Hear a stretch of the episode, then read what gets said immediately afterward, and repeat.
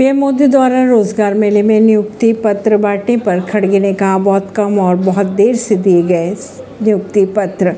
कांग्रेस अध्यक्ष मल्लिकार्जुन खड़गे ने गुरुवार को प्रधानमंत्री द्वारा बांटे गए रोज़गार मेले में नियुक्ति पत्रों पर कहा कि बहुत कम और बहुत देर से दिए गए ये नियुक्ति पत्र। उन्होंने ये भी कहा, इवेंट में पचास हज़ार पत्र रेल मंत्रालय की ही है, जबकि रेलवे में तीन लाख एक हज़ार सात सौ पचास पद खाली पड़े हैं। बीजेपी ने कर्नाटक विधानसभा चुनाव के लिए जारी किए तेईस उम्मीदवारों की सूची। मेघालय में अवैध कोयला खनन रोकने के लिए सीएपीएफ की 10 कंपनियाँ तैनात कर दी गई हैं। ऐसी खबरों को जानने के लिए जुड़े रहिए जनता सरिश्ता पॉडकास्ट से। परवीन दिल्ली से।